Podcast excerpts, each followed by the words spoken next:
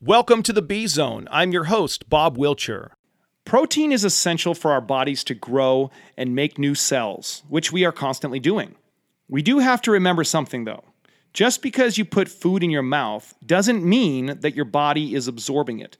Digestion starts with chewing your food well and letting your salivary glands secrete the initial enzymes to work on and prepare the food to be delivered to the stomach.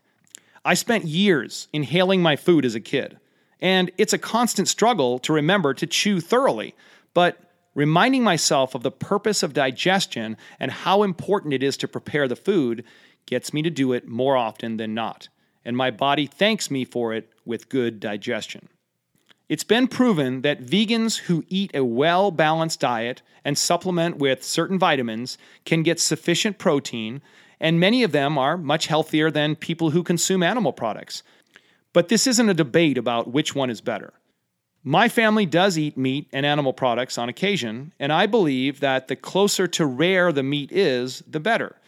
Contamination of meat is a possible risk when it's rare, and I'm not advocating eating raw meat unless it's at a very quality sushi restaurant. But I do think that if our bodies were designed to digest meat, we were meant to digest raw or lightly cooked meats. It just makes sense to me to eat things that are closer to their raw state. So, I like to keep my meats on the rare or medium rare side. Cooking something to the point of burning or charcoaling adds harmful carcinogens to your meat. Definitely avoid that or at least cut off the burnt parts. If you eat a well balanced diet that contains animal products, you're most likely getting plenty of protein unless you are not absorbing it for some reason. And that may need to be investigated through other tests. Something that has become very popular recently is bone broth because it contains the connective tissue proteins required to build strong tendons and ligaments. The broth is made by slow cooking the bones and whatever is left on the animal after the meat has been consumed.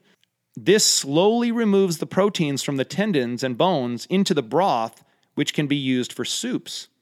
You can also achieve similar results by roasting a complete chicken with the skin and bones in the oven. Bone broth has been shown to promote digestion. It contains glucosamine, which helps build connective tissue, and it has other compounds which help heal joints and boost collagen. I'm not a personal fan of the taste, but I realize the potential benefits, and my wife makes it frequently, so I just consume it. No need to fuss about my taste buds, right? So, what about protein powders?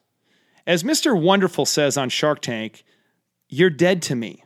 That's what I think about protein powders.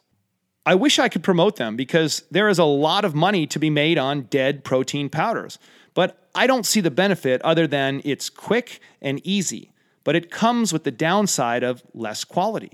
I like real food. I don't trust ingredients that have been sitting in a container on a shelf for months or longer. But if you must consume protein powder, then look for a plant based protein powder that has organic ingredients without any sweeteners, including artificial sweeteners. If it tastes good, then it has either sugar or artificial sweeteners. Yours isn't the exception. Sorry to break it to you but protein is not sweet. If you don't recognize every word on the ingredient list, then don't buy it because that ingredient is probably a chemical. One protein powder that I'm especially not fond of, that is one of the most popular ones on the market, is whey protein, which is derived from milk protein. It pays a toll on the gut and isn't utilized by the body in the same way as real food. I've personally had some digestive issues with this in the past, and I'd suggest avoiding it. I'll spare you on the details. The type of protein powder that I may have on occasion is unsweetened pea protein. It makes a nice filler in smoothies, but I'd rather just eat my protein. Sometimes I'll just combine beans and rice with vegetables. If you eat a variety of colorful vegetables and quality greens, legumes, and potatoes, then most likely you'll be getting complete proteins. Thank you.